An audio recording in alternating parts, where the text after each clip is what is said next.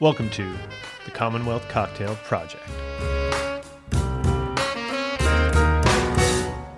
Hi, everybody. Welcome. I'm here with Georgia Bardsley, the director of Bardsley England. She's also the director of a brand new brand they've come out with called True British Spirit. They produce two awesome products, two liqueurs, a plum liqueur and an apricot liqueur. Hey, Georgia, how you doing? Good, thank you. How are you? I'm good. I'm good. Just doing the quarantine thing. Aren't we all? Yeah, so I wanted to talk to you today about True British Spirit, how it came about, what you've experienced with it, and how it's growing. And I guess we'll just start off with, you know, what was the impetus behind True British Spirit? Um, I mean, we obviously our core business, Bardsley England. We're growing our own fruit. We're we're now one of the largest growers of top fruit in the country, and through the um, packing, storing, processing, distribution of all the fruit in the main business, we were seeing kind of tons upon tons of second-class fruit either going to waste or going to third-party companies to make various different products. And we kind of thought, hang on, there's there's really something we can do in this area in this field. So we always knew we wanted to kind of make something really fun, but didn't really know what it it was and, and didn't really know how to enter into that field. So we thought, well, we'll start by making fruit juices. We were supplying people like Copella and Magners, kind of cider companies and juice companies. And then we thought, hang on, yeah, let, let's make our own juices. Let's see what we can do with this. We've got full traceability on all of the fruit that we're growing. So we see it kind of coming off the trees in the orchards and then we see it going through our packing facility and then um, we can see it going into our juice bottles and into the juice products. So there was full kind of integrity of the full supply chain on it. So we kind of dipped our toe in the water doing that knowing that hopefully it would lead on to a more exciting product but we just didn't know kind of how to kind of what we wanted to do and how to get into it. We didn't want to be kind of just another gin brand or just another vodka brand or something like that. So it kind of took about three years to to really develop and research the the final product we wanted to do we then wanted we then kind of looked into right we'll do something with stone fruit the apricots that we were growing there aren't many uk growers um, growing apricots so we thought hang on this is really exciting let's do something there. It's a bit different. And also, we have our plums as well in our stone fruit mix to go with that. So, there isn't a huge market for second class apricots and plums. Obviously, they, they ripen very quickly. So, you've got to get to work on them really, really quickly. So, yeah, so it was kind of an ever evolving story where we were kind of like, let's give it a try. Let's do this. Let's do that. And then, just in the pure process of making a um, an eau de vie essentially out of the apricots and the plums, we realized how difficult it was to make the machinery alone to make it and to um, actually get through our own fruit was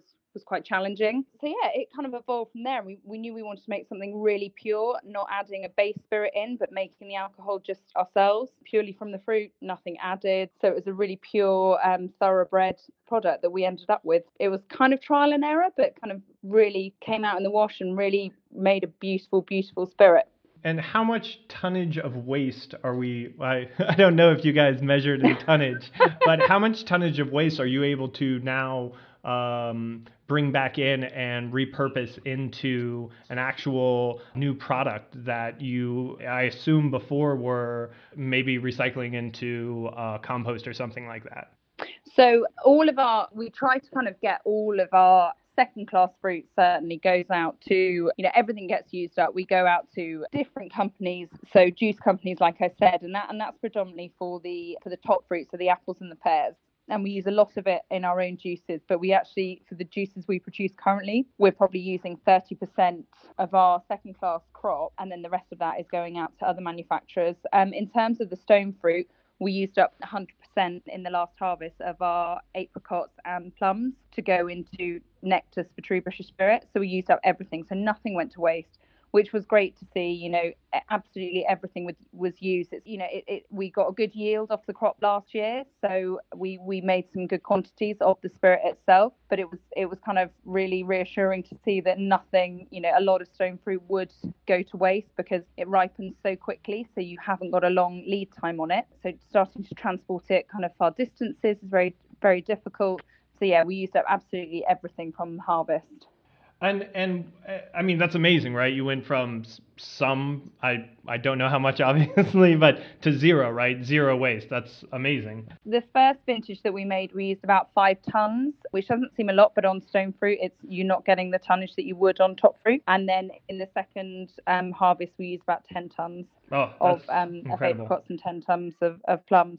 But the harvests were very different year to year. So the first vintage that we made um, in 2018 was a very poor harvest. So we actually didn't have a lot of waste crop to play with. And then um, in 2019 we had a really good harvest, so we had a lot more product to play with. And and you and you keep bringing up the uh, the part about the spoilage and how quickly it turns. What what are we talking like distances? Like before, if you were going to do transport the the the second class uh, uh, stone mm. fruit versus now, like where we are we talking uh, 60 miles versus 60 feet? With um, it's not really it's not really distance. So basically, from um, harvesting your stone fruit, you've got you you can store it in cold storage. You know, we have DCA storage, so it's all temperature controlled. We can store it for a couple of weeks, um, and that's kind of to in order to ship out to supermarkets. So it's coming off the trees and it's going through a pack house facility and and then being packaged to go out to supermarkets. That's for all of the first class fruit, and we can store it up to about two weeks once it's come out of storage um, and basically been graded, we've probably you've probably then got a window of about another week. So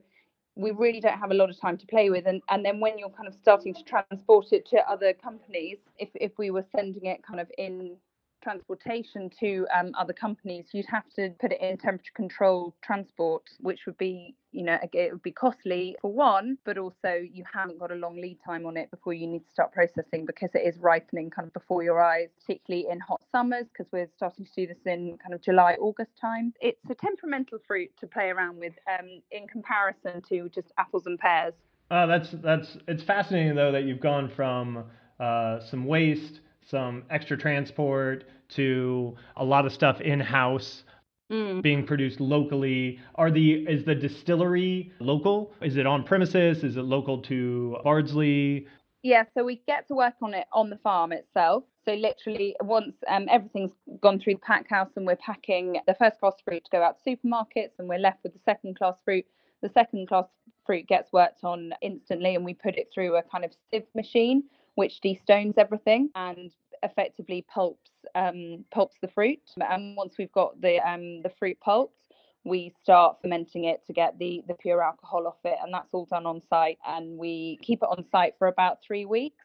Um, whilst it starts fermenting, and it needs a lot of care and attention, um, a lot of stirring, a lot of I've been yeah. known to sing to them as well while they're bubbling away. Um, just taking care of them, keeping an eye on them, checking that the fermentation is all going ahead as it should be. And then we send it to currently a contract distiller to get everything distilled um, into the pure alcohol, and then and then we bring it back bottled, and we have it. Everything is um, hand labeled, hand wrapped in beautiful gift presentation gift boxes. So it's a very labor intensive process. Yeah, no, and I, I've seen the uh, I've seen the packaging. It's amazing. Um, we'll put some pictures up. But yeah, no, it it is truly gorgeous. It's like a work of art in many ways.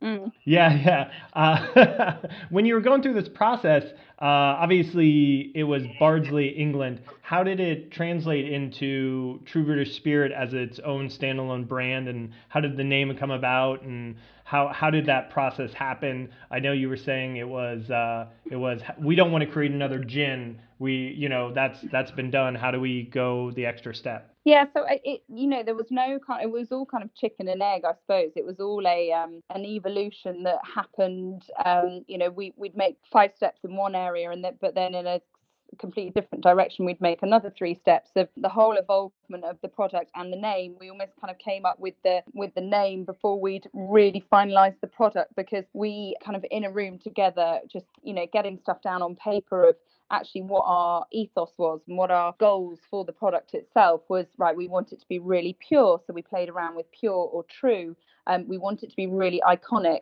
you know and we want this um, so everything, every kind of name that we had almost had, um, it was like a double entendre in terms of we want the spirit of the alcohol is the is the actual spirit in itself being an alcoholic product, but also the kind of heartbeat through the product being the spirit of it and it being true the ingredients are so true they've you know they're um, completely pure they're everything in the product itself is true there's nothing artificial in it um, it hasn't been blended it hasn't been you know made with a with a with anything that hasn't been grown in the ground on the estate. And then you know the fact that it's british you know we our heritage is so british we're a fifth generation family run farm. We've always been in kent and we just wanted to bring all of that symbolism and you know making something really iconic and just bringing it all together. And that's kind of how the name evolved but also how the product itself evolved. So we were very adamant once we were on this journey that therefore we didn't want to blend it with anything. We didn't want to start bringing in a base spirit. We didn't want to start just we just didn't want to blend it with with a, with a pharmaceutical spirit or with a vodka or with a gin and just adding some fruit. Essence we actually wanted to make everything purely itself um, purely from the fruit that we'd grown so yeah it was just a journey. Yeah no no i've, I've i'm very familiar with the journey so i understand what that's like yes. So as you're going through this process you already have a bunch of relationships and a mm-hmm. customer base right? So so as you're going through this process i know that as you're going through you're able to leverage some of your relationships, some of your customers, but this this is pretty. Uh, it's it's a very large departure in many ways and a very small departure in many other ways. Um, have yeah. you been able to really leverage the uh, relationships you had? I know you you work with a lot mm-hmm. of major retailers, but also you know it's a totally different retail segment, right? So are, totally, have yeah. have all of those? Has it been like this crazy learning curve? Has it? I mean, have you been able to leverage a lot, or you're like, nope, totally all new? I mean, it's been a huge learning curve. Um, we wouldn't have been able to do it without the relationships we'd made, and that's why we always knew we wanted to start with making a um, a juice out of our fruit, out of our fruit to begin with, in order to make the relationships, but also make the mistakes with a less kind of volatile product. Um, and we've you know, after four years, we've managed to create really beautiful natural fruit juices, which are single estate. So again, the kind of heartbeat through the fruit juices manifests in the spirit, but the relationships we made from making the juices, from the manufacturing side, from the you know even the design side the labeling labeling manufacturers kind of every single facet of it has really helped in producing nectar because you know we've we've asked for help we've asked for expertise we've asked for advice with all of the people that we've we've used through our services in making in making the juice. And in terms of kind of retail we obviously it sits in a hugely different field to the juices. It's incredibly it's got a, a very high price point and it's um a a very different look and feel to the juices in, in the sense that a it's alcoholic but also it's a, a pure luxury item. So in in terms of the routes to market and the retail we haven't been in any rush to really get it on the shelves and really get it out there. We want to make sure that it's positioned in the right in the right context and with the right people and with the right retailers kind of not just appearing on every supermarket shelf but that where it is appearing is really doing it justice and also there's a real understanding of what it is and what the pure product is.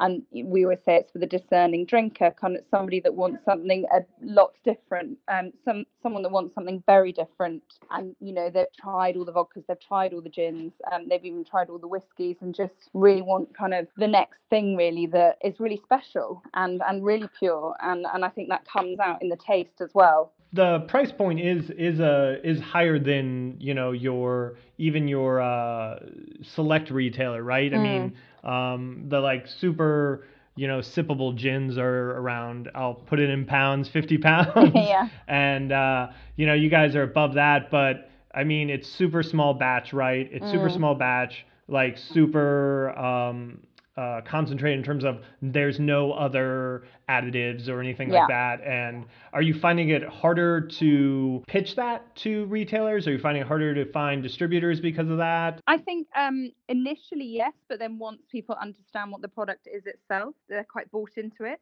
because the the price is set purely by cost um, of manufacturing it. It is inc- incredibly labor intensive. Um, the machines itself to actually make it are very difficult to get hold of. The fruit is is you know it's far more expensive than buying in a load of fruit from the continent or just getting in um, a load of pureed fruit from the continent or something like that. So kind of every facet of it is is demanding a very high price point. Then got all of the each individual individual bottle is incredibly expensive. The boxes themselves are very expensive. The hand labeling takes a lot of time. The hand packing takes a lot of time. We wanted every single every single touch point of the brand to to look and feel as kind of luxurious as possible. But then obviously that creates a high price point. So the price point reflects the work and the passion that goes into the product, into manufacturing the product itself. And I, I know you were telling me before that uh, you were the first machine basically stomping on the, the fruit. Yeah. And, and, so, yeah, the price point is very high. Yeah. Time costs money. no, exactly, was, exactly. it was um, it was a labor of love but it was yeah. um, incredibly fun and, and you know we learned a lot about ourselves when when making it and and would you say like i mean this is a brand coming off of bardsley right mm-hmm. so so have you been able to really carry over that like family family farm concept into this and you know kind of continue that attitude and that thought process and and keeping it family and local and has that translated really well to this yeah i think so i think you know the the touch points that we use in in the main business of bardsley england is the kind of the being fifth generation, the expertise that have been handed down from father to son and now kind of husband to wife. But you know it is it is a family enterprise and and with that comes a lot of um, historical knowledge on fruit growing and looking after the land and things like that. And so uh, there's there's a real heritage story there of a, of kind of true British farming. Um, but along with you know the essence of being a single estate we we aren't buying in fruit from anywhere else. We take care of all of our orchards. Our orchards are mapped very closely. We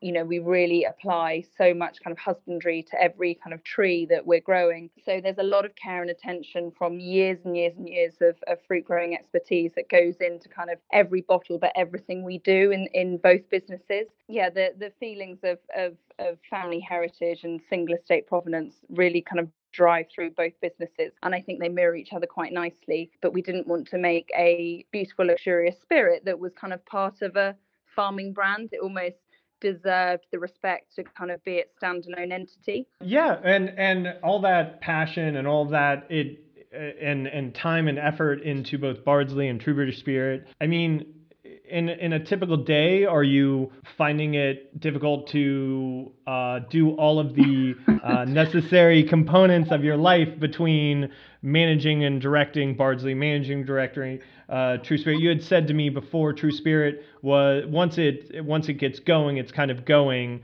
and and and then how does that tie into say like your your normal like day to day life? And uh, I mean, as an entrepreneur myself, I understand. Uh, like today, I will only see my daughters for maybe an hour or two, and so is it? I mean, between that and Bardsley, is it all is it all just day to day getting it done? Yeah, um, I think you know. You know, we've um myself and my husband, so my husband Ben is the managing director of Bardsley England. Since we came, he went into the business six years ago and has taken over as MD. And I came in about four years ago. And ever since we've kind of started on this journey together, it's been hugely challenging, but oh my god it's been so exciting and we've grown the business to um, you know enormous heights in the time that he's been at the helm but it's been a massive adventure and you know you're always on you're always working you're never switching off. Every car journey every chairlift um, every you know bath time done together is is a business meeting but you know it keeps everything so challenging so exciting and the flexibility of of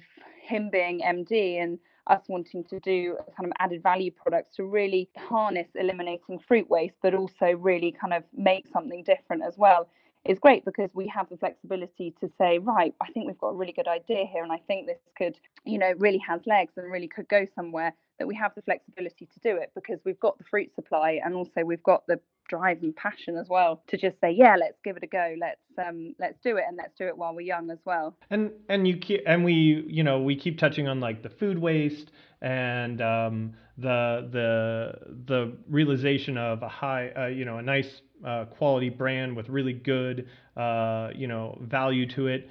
The how are you measuring success right now for True British Spirit? Is it is it customer satisfaction? Is it simply reduction in waste? Um, is there is there some sort of uh, success that you know little increments on the journey that you're that you're trying to hit? Um, I think we're we're not putting too much pressure on the product and also ourselves. Um, at the moment, it's we've never wanted to um, say right we're going to create massive volume of this product and really just get it out there and ship it out kind of we want to take it really slowly and make sure that we're doing it right so success kind of looks like people trying the product and saying God, you know, that is really nice and that isn't what I was expecting. And so far, we've everybody that's tried it has kind of absolutely raved about it and said, I really didn't know what this was going to be like, but this is the best thing I've ever tasted. So success for me is like, wow, I've put my blood, sweat, and tears into something, and it's actually a success that people like it, and and people are recognizing what a really pure spirit can actually taste like and how nice that nice that can be. But also just having something that people want to know about as well is is is success but we're not looking at kind of yes we've sold out you know how successful was that because we'd rather actually it was understood and it was placed in a good marketplace, um, kind of where it deserves to be. And for us at the moment, that's what success looks like. If that's success, what what do you think right now is your biggest like risk with the True British Spirit in terms of whether it be equipment failure, whether it be nobody in the market being interested, whether it be a global pandemic really hurting your the opportunity to have face-to-face meetings? Um, I think for us, obviously, risk would be um, part putting the global pandemic aside. Weather is always a massive risk for us um, in the throughout the whole business. You know, if we have a you know freak weather when there's crop on the trees, we're at very high risk. Then if we if we didn't get a crop of you know in terms of isolating true British spirit, if we didn't get a crop of plums and apricots to do the next vintage, we would we would be in trouble, um, because we wouldn't ever buy in fruit from from anywhere else. So we we want to be able to be growing that fruit ourselves. So yeah, I'd say weather is always our biggest risk throughout the entire business. Obviously, we're the the main business of Bardsley England are facing risks in terms of coronavirus and getting um, fruit off the trees for a, um, a harvest and having the um, the labour force coming in to to pick the harvest. But we are making a lot of headway in facing those challenges, and, and we do think that we will find um, an army to pick for Britain.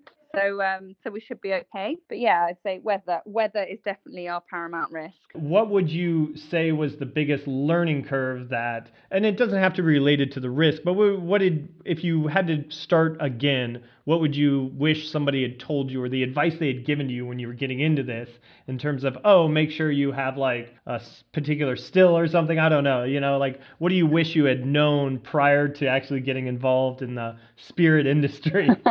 um, gosh, um, I think um, it's not necessarily what we'd known, but there's definitely things we would um, have tweaked. I think the machinery has been our biggest barrier. The machine we had to process the fruit was a challenge. We used two different machines and just their their functionality and getting hold of them has been really tricky. So maybe it would be find your equipment early enough, but also we we had challenges on finding the equipment, but also with the fruit not um, ripening too quickly because we had because we were struggling to find the equipment we had the the fruit it was off the trees it was in the store ready to be done and we were like oh we need to get this we need to get this this machine in now but it was so difficult to get hold of. So i would say give yourself a lot of time and a lot of preparation before you get started but it made it challenging and it made it lots of fun so. In terms of in terms of obstacles um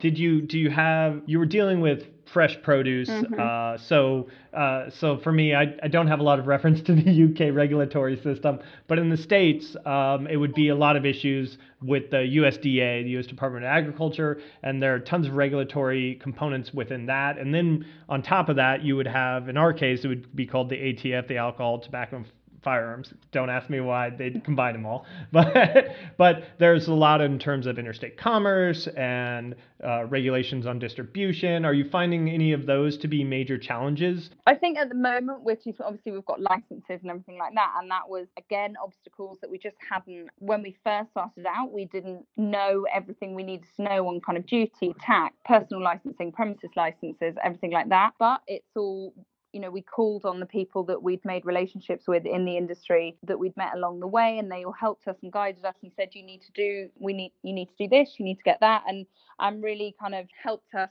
get to where we needed to be. But equally in terms of like distribution and regulations on distribution we're not um i would say we're not big enough to to be worrying about that too much at the moment you know we're taking every every day as it comes and and if we need to kind of step up and you know jump through jump through hoops then then we do and we will and it's we learn something every day i guess. Yeah yeah.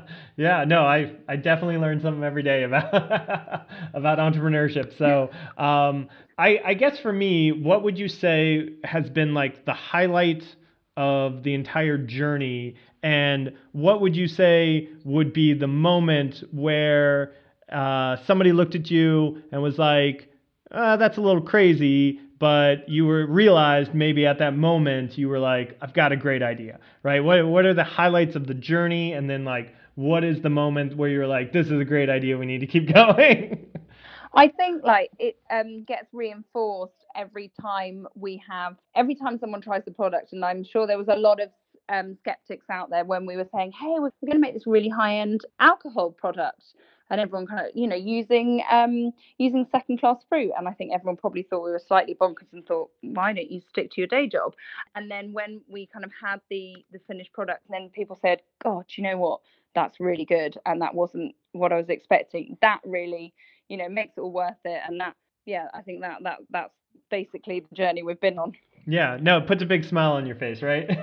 Absolutely, yeah, and that, yeah, yeah, that's that's the joy of it all. Well, Georgia, that was it, and I want to say thank you very much. for going ahead and talking to me today, and uh, I wish you guys all the best at True British oh, Spirit. You. I really, really appreciate it. Have uh, have a good one. Thank you very much. Thanks for having me on. Music provided by Kevin Pace. Thank you for listening.